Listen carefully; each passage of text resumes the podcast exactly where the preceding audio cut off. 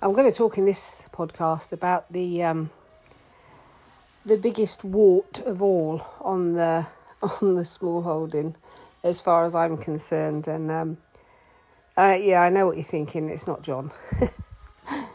it, to be fair, it would apply to any life, but um, obviously, one of the biggest warts for me is the lupus because it affects every single thing I do, not just in the sun, but um, everything else as well. I mean, at the minute it's uh, it's mid July. It's twenty two degrees in the shade out there, so my thermostat is telling me.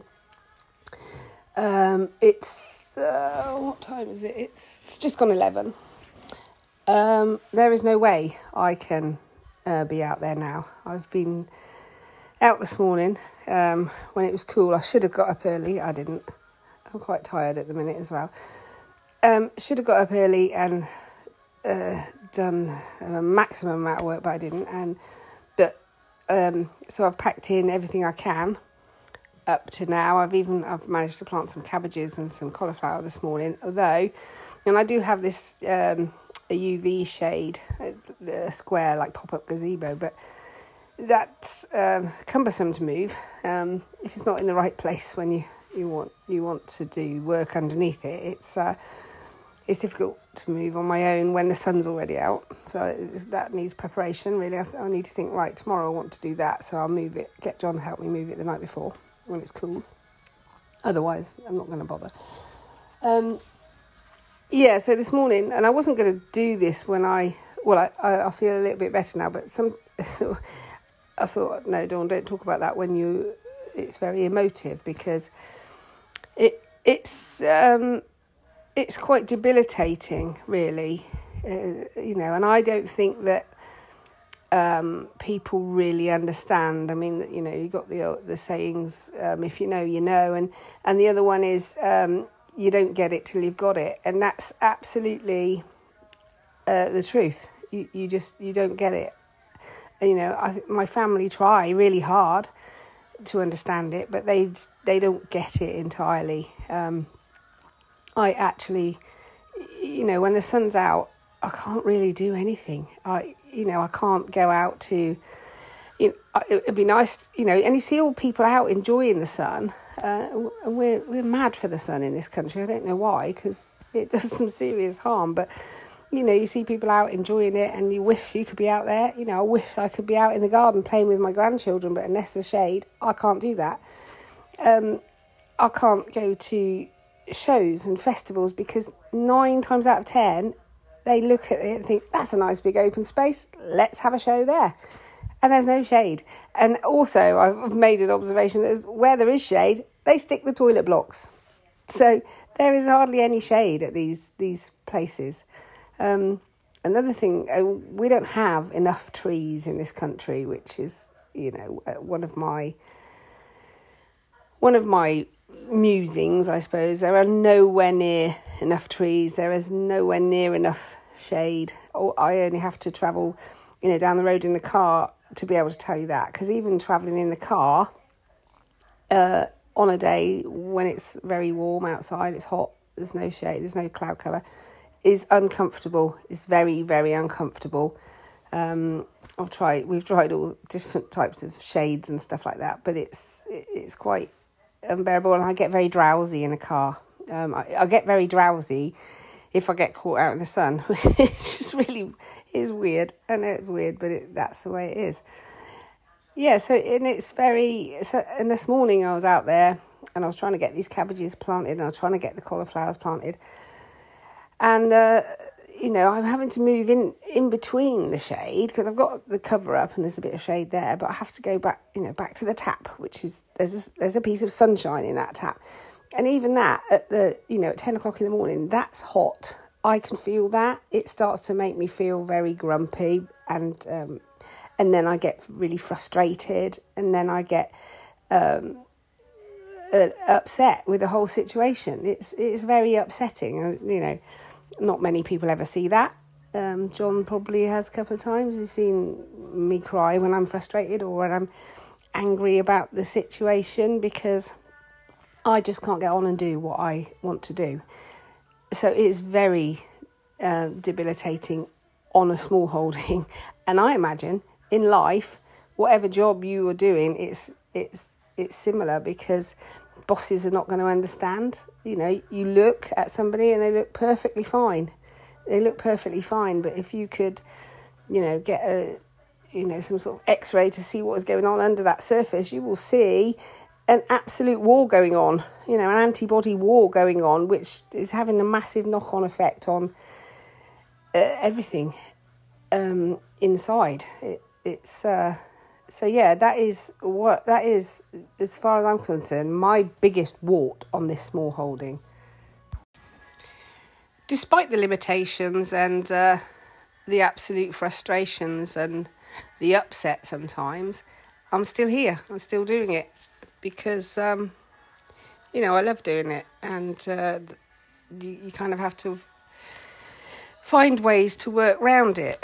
Um, just that sometimes it gets to you, and you know, you know, you can't. So, as far as the small holding goes, we've tried. There are various ways that we've, you know, tried to uh, make sure I can carry on as normal as possible, um, like the UV gazebo, um, and uh, I am, you know, planting more trees, but it's, it's, difficult to grow vegetables under complete shade. It's just not going to happen. So you do have to have the sunshine.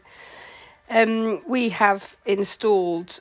Um, we had new windows installed which have uh, glass that reflects the UV rays back out, so it doesn't get. Uh, so the UV rays don't penetrate through the glass into the living room or the kitchen or the office, um, even. We had that put in, um, which on a day like today keeps the house lovely and cool, really nice and cool, which is lovely. Um, yeah, I and I've you know I've looked at other people around the world who have similar a similar problem, and I I read once about this lady in America who um, gardens by by floodlight at night. And I seriously considered that one year when it was, you know, so frustrating not to be able to get anything done. I, I seriously considered um, doing that. The only trouble is in this country you get absolutely bitten to pieces at night with the with the gnats and stuff. So, um, but but it, you know, people do have to work around things. I know, and I, I also think you know uh, and I I said before, and I do mean this, on ninety percent, well, ninety five percent of the time, I am a glass half full person. I don't dwell on it. I just try and get on with it. Sometimes, on a morning like this, when it's hot out there, when I'm trying to get things done, I'm getting hotter and hotter. I'm getting more frustrated. I'm getting um, crosser with the situation, and uh, you know, because I want to get on, I want to do I want to plant what needs going in now, but I'm not sure how long we're going to have all this sunshine for. And even in the evening, our, uh, you know, we, um, so the building that we live in faces almost south. So therefore, the gut and the garden is to the right of the building, so you get all the evening sun in there, which is lovely. It, you know, early spring and late autumn when it's a little bit cold, you're still getting the sun. But in the height of the summer, um, it's it's hot. It's very hot out there, even in the evening. So I really do have to wait until it cools right down. Uh, it's a it, yeah, and like I said, I you you wouldn't get it unless unless you've got it, and then you get it.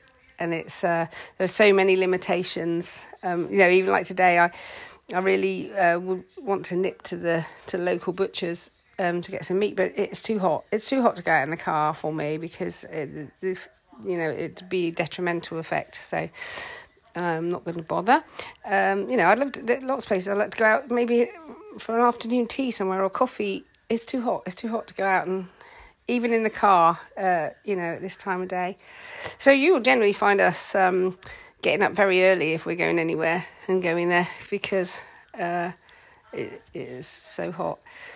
Um, so yeah, there the massive amount of limitations on everything, and not all year, not all year, only when it's hot. And I know you're saying, in you know, in this country where we don't have very many of those days, you'd be surprised once it starts affecting what you do. You'd be surprised how many uh, hot days we actually do get here, um, many more than you think. Uh, so.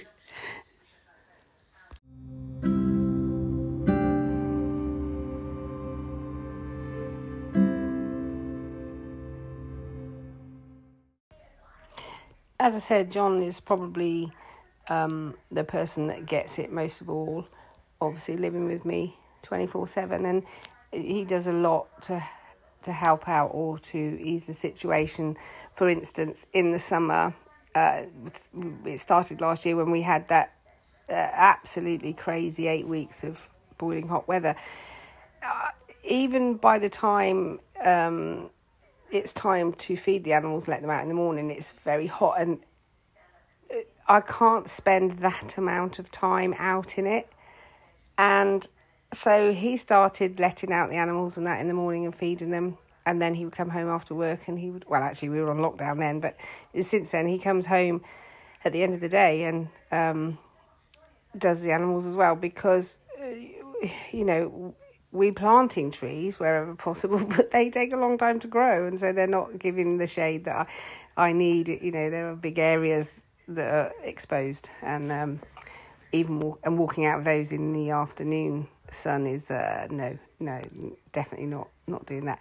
Even with you think, well, you know, well, there is suntan lotion and things like that, and yes, there are, but they don't cut it. They really don't cut it. Uh, you, you, know, you can put it on and it it will prevent um, some of it, but it's not gonna doesn't block it all out. Even um, sunblock doesn't block it all out.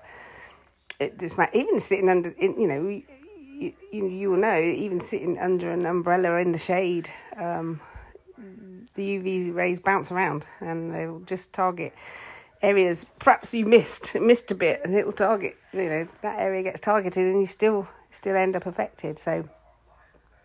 So yeah and then there then um and that's that's mainly the sun sunshine and and things like that which uh, is probably one of the biggest problems. The other area that is a big problem is when I do have a flare, um, I am uh, completely debilitated. I literally. Uh, so, and a flare can be caused uh, by the sun uh, if you get caught out in it, or you know something like that. But it also it can be caused by uh, maybe generally being low, and it can start off.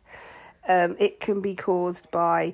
I mean, at the minute, I've just literally just received my letter from con, my consultant.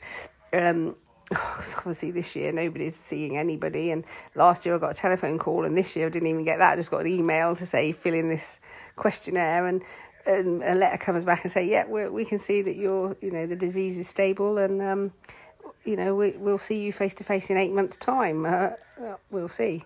Uh, having said that, my GP are um, brilliant. If there was a problem, I know that they would see me. And, um, you know, and I have to have something called a DMARD blood test, and I have that every six weeks, um, depending on how well I am. Uh, and that monitors all my levels. Um, that that lo- monitors my my kidney function, my liver function, um, my white cells, my red cells, my antibodies. Uh, it monitors everything um, because of the drugs I have to take. And sometimes I have to take a lot of drugs. Uh, going back, if I have a flare, I can be on up to 16 drugs a day, which, uh, which is insane. You know, it's insane. And I know there's so many things out there that people say, you know, well, if you do this, you know, you will you will limit the um, the effects of, of your autoimmune immune. But um, when you're living with it on a day to day basis, that's hard. That's a leap of faith that you probably are going to struggle to take. You really are. So, um, you know, for instance, um, starvation diet. You know, to starve your gut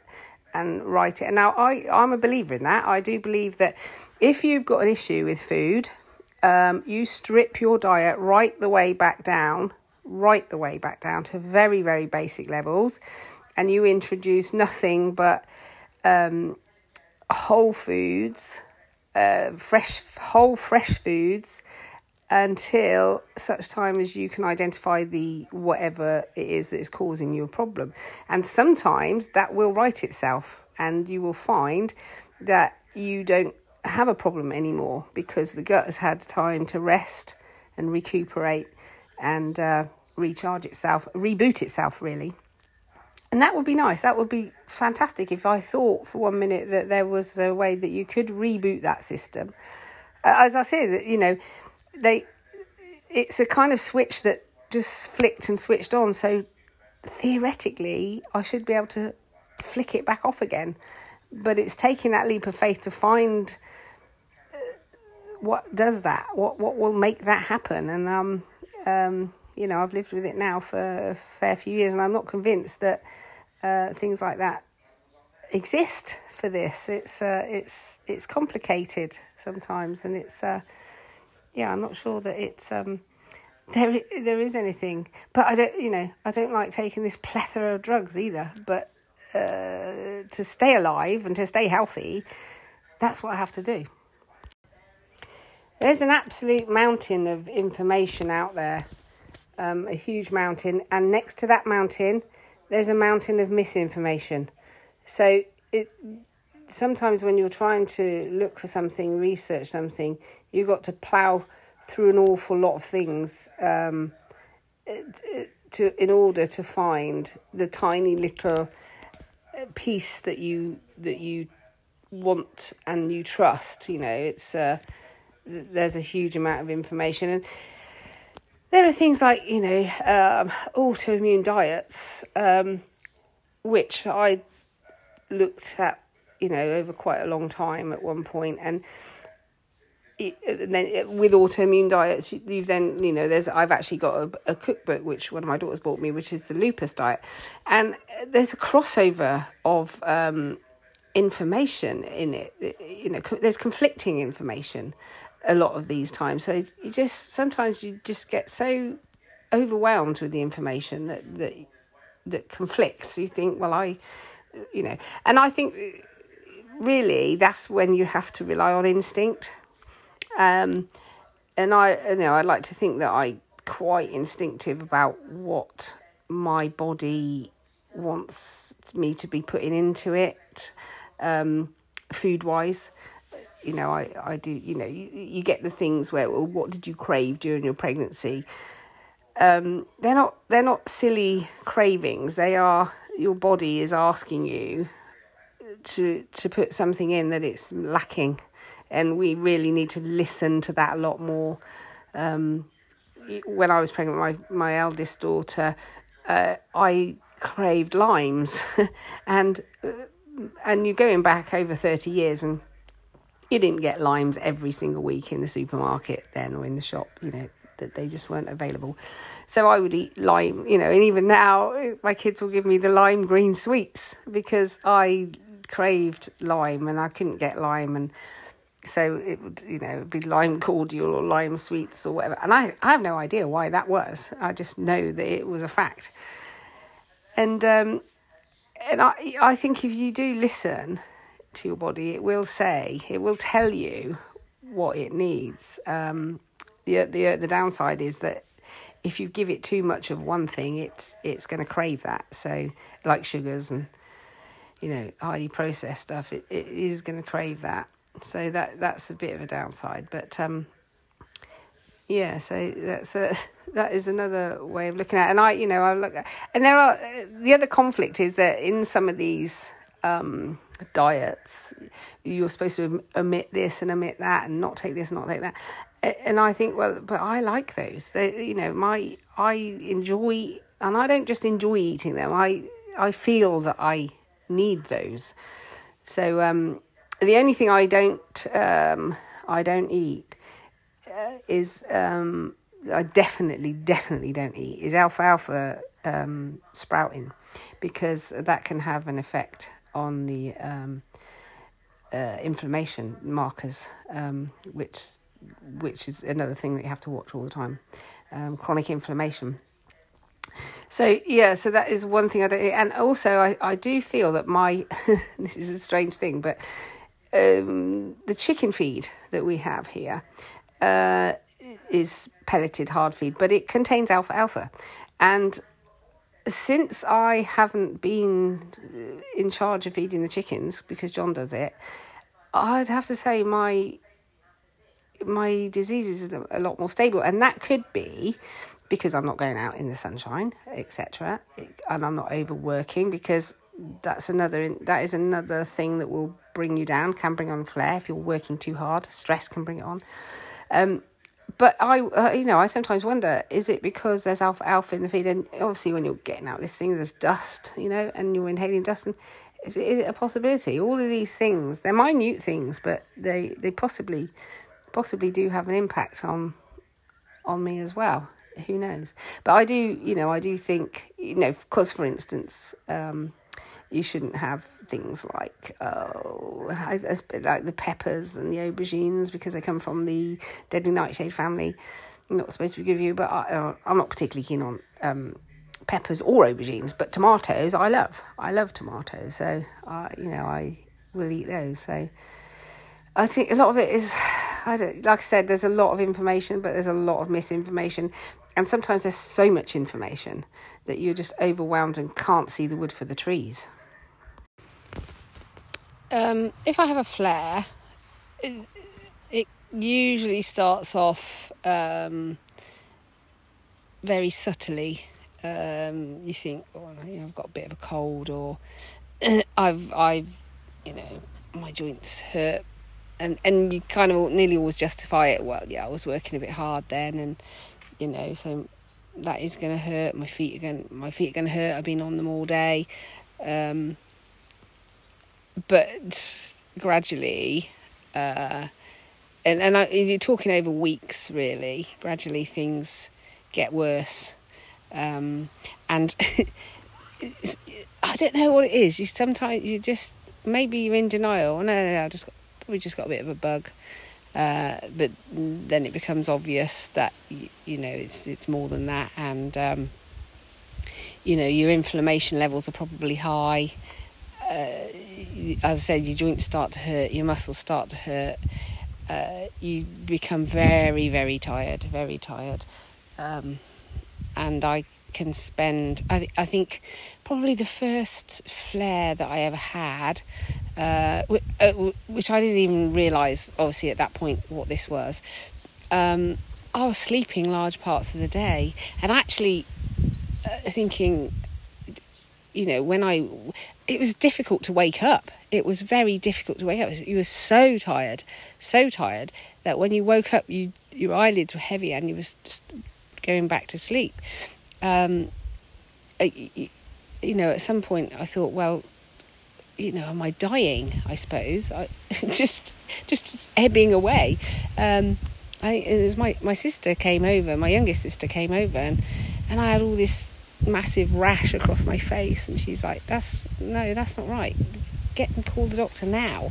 Um, so I called the doctor and uh, and I went to see him and he sent me straight up to see a consultant and uh, you know and they diagnosed this and uh, the lead up to that and I I should have known really because I uh, three years prior well if I go right back 21 when I was 21 um, up until I was 21 and I was pregnant, I was fine in the sun. I was, um, you know, out in the sun and tan nicely and play in the paddling pool with my brothers and sisters like kids do. Not a problem. Uh, teenage, not a problem. When I got to, when I was pregnant, after I was pregnant, I had um, a problem in the sun. It, the, the very hot sun, I would come out in uh, little blistery spots, really, I suppose. And I kept, um, even way back then, I kept trying to look it up, although there was no Google then. It was like family encyclopedias and there was nothing in there. Um, so I had these little, and it wasn't heat rash. I knew it wasn't heat rash because I'd compare it to other people's and think, no, that's not the same. And eventually I looked at it and um, when Google was available, and uh, I could see that they were probably something called polymorphic light eruptions.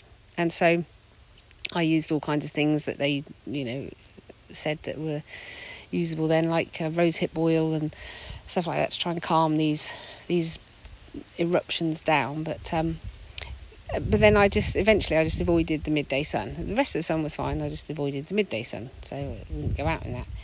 And uh, then, uh, and then about oh, quite a long time. So that went on for years, really. And when I was on holiday, I would, you know, not not go out in the in the midday sun, but the sort of morning sun and afternoon sun that was fine.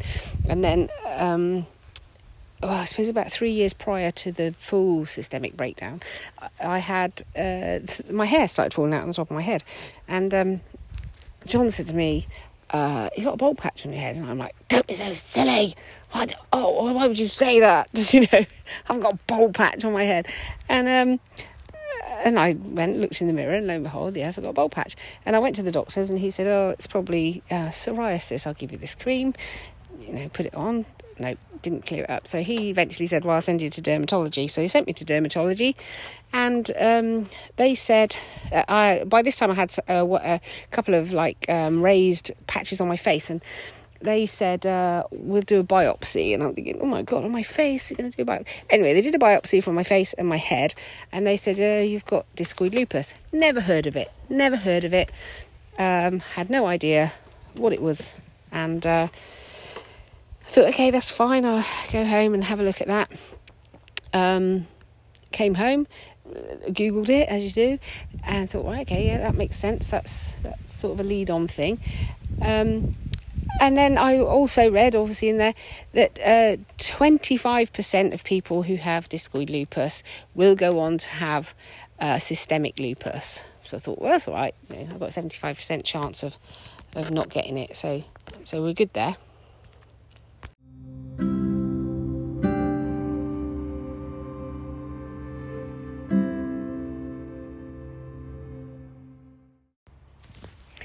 And then this flare happened and uh, as i said it was sort of it was fairly gradual um, culminated in uh, uh, you know massive rashes everywhere uh, my my joints hurt everything hurt.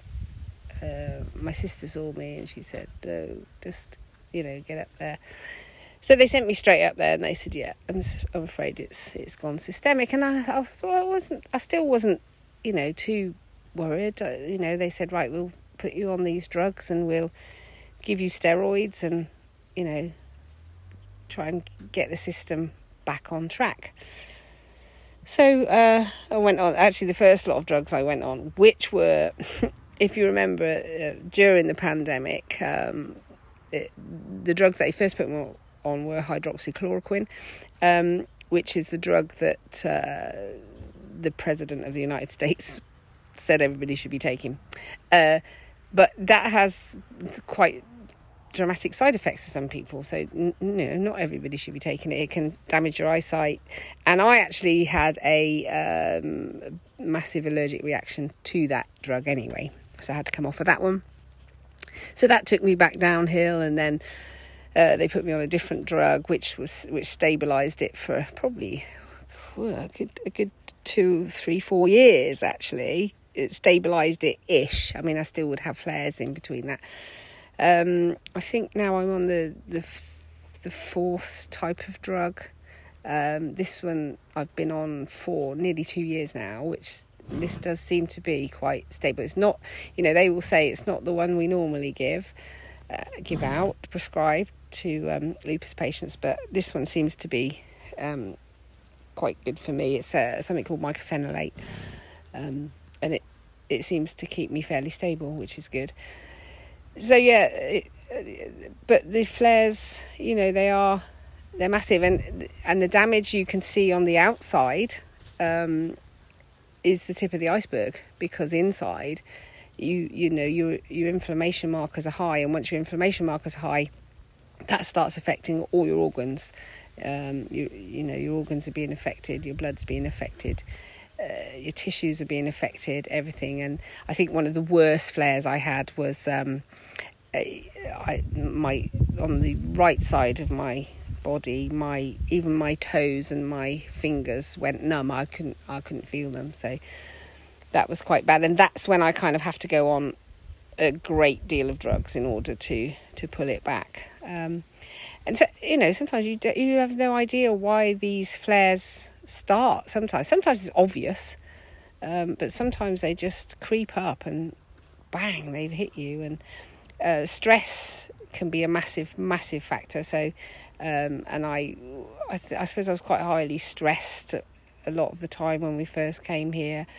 Um, I, I have always worried a lot about a lot of things, and so um, over the last um, few years now, I've tried to use coping methods um, like meditation and relaxation and stuff like that in order to uh, not to stress. And I I can honestly say that I've got to the stage where I don't let things stress me out um, very much at all now. Occasionally, some things will, obviously, but uh, I don't let things stress me out. I can't afford to let things um, upset me and stress me out. So I, you know, I I use coping mechanisms for that to try and alleviate that. Plus, you know, um, a, a, mountain of decent food. I'm aware that some some of the podcasts I've said we, we you know we eat like this. Um, amazing food. Uh, you know, we eat like top notch restaurants. I don't mean I cook like a top notch chef. I don't. What I mean is we have top notch ingredients, really, in our very basic, my basic cooking um, methods. And I, you know, and I suppose it just a lot of it uh, back to the growing your own thing. I, I sometimes wonder how much worse it, it would have been um, although at times it was bad, how much worse it would have been had I been um, eating totally differently to the way I do now. It's a it, it's a good question because I do think you know there are a lot of people, a lot of um, sufferers who not able to control uh, their symptoms and their disease. Um, and you've got to you've got to really look at your diet. I'm one thing I do know for sure is that your gut is definitely connected to uh, your autoimmune or my autoimmune disease. I mean, I'm not going to label it for everybody, but my, my gut and my autoimmune disease are definitely connected. And now I've never quite worked out which way round they affect each other. Whether it is when my my gut bacteria get out of control, that affects my immune system or whether my immune system affects my gut bacteria. But I know they're connected, and I know that one of the biggest things I have to do if I'm feeling off kilter is to get my gut bacteria back on track um, as fast and as quickly as possible, so that uh, to uh, for damage limitation. You might be wondering um, why I've done a podcast on that, and because I, I, do as well. I kind of think, well, why why would I want to do a podcast on that? But um, it is. I think I suppose it's because it is such an integral part of who I am and what I do that I cannot avoid. Um, I can't avoid it. It doesn't go away, and it affects such a lot of um, the jobs that need to be done, the way we live our life, why I live my life the way I do. Uh, you know, so for that reason alone, um, I I thought it'd be a good idea to do that. You know, do a talk on that, and um, you know, I, if you have something like that, talk about it. Talk because people don't know. They don't you know we're very good at i'm fine i'm fine. When we're really not fine you know. Um, you know I, my daughters now will like i will say I'm fine i'm fine and they'll say but are you? Are you really? You know and i will say well no actually i'm not i'm not that fine. Um, they've they've got to know. So if you do have somebody that suffers like that in the family and they say I'm fine, don't take it as, you know, don't take it at face value, because uh, we all put a brave face on things. I think a lot of time. If you know anybody with lupus, if you're listening to this and you have lupus, um, you know, get in touch. I I don't know anybody else with it. Um, John has a customer with it. She's quite an elderly lady. She's had it for years and years. Uh, but I personally don't know anybody else with it.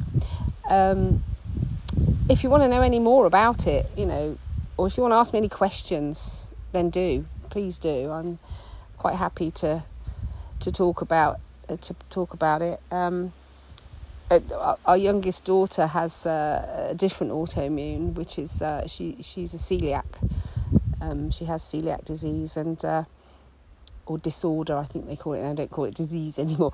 But when she and she was diagnosed with that when she was about fourteen months old. She um, she was my third child, so I wasn't you know I wasn't. Uh, I wasn't a mum that didn't really know what I was doing. I I'd had two children before. She was what they eventually classed as failed to thrive, um, and I knew something was wrong. I knew, I knew there was something wrong. I knew it was something she was eating. I thought it was dairy because that's all I'd ever heard of back at you know back then.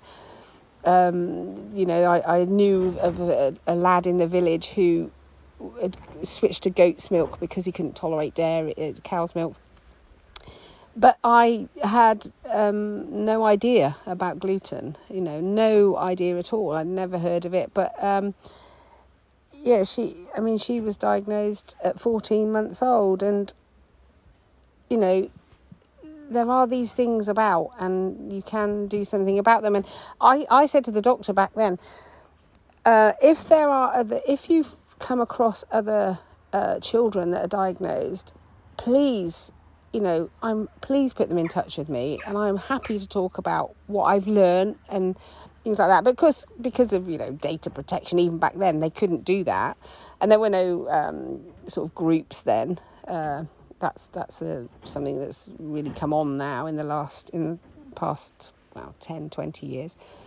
There weren't any really any groups um, until one day uh, a neighbour a new neighbour moved in in one of our old houses, and uh, uh, her friend had it, and her friend was part of this cooking group, and uh, we went along with them to this cookery demonstration, which was fantastic. It was a revelation to see a room full of people who, who also, um, you know, were celiacs, and it was uh, it was great for her. She was still only a child then. It was great for her, and it was great for me to be able to see other people.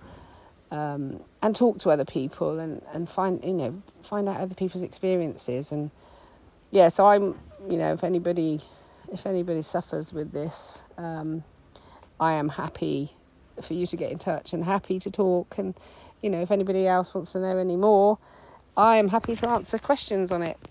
Um, so, thanks for listening to this episode. It's uh, slightly different, but I feel it was important uh, for me to get it out there. I think is what I'm saying. It's important for me to get it out there and say, look, this this is the life I lead. This is what uh, you know. These are the things I have to work around, um, and this is what I do. So yeah, thank you very much for listening, and uh, catch you next time.